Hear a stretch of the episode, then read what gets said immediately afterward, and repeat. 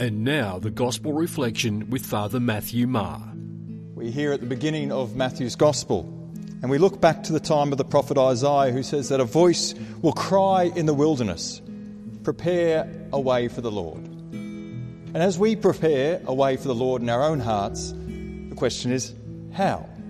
How do we prepare for the coming again of the Christ child at Christmas? How do we prepare a way for the Lord in our lives, in our hearts?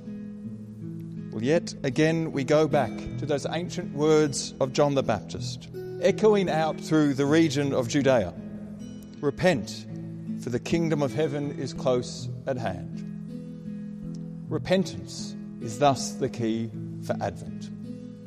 When John the Baptist speaks about repentance, though, first of all, he's speaking about confessing our sins and asking forgiveness for them, but it's much more than that.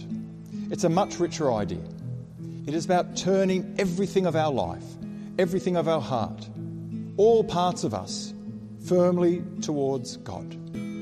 It's a radical transformation of our whole heart, of our whole self towards God.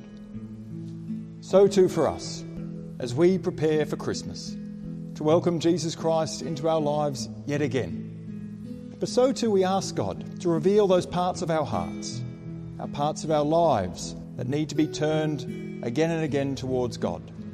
Those parts we might hold back just a little bit. What parts of my heart, of what parts of my life have I not fully yet maybe given over to God?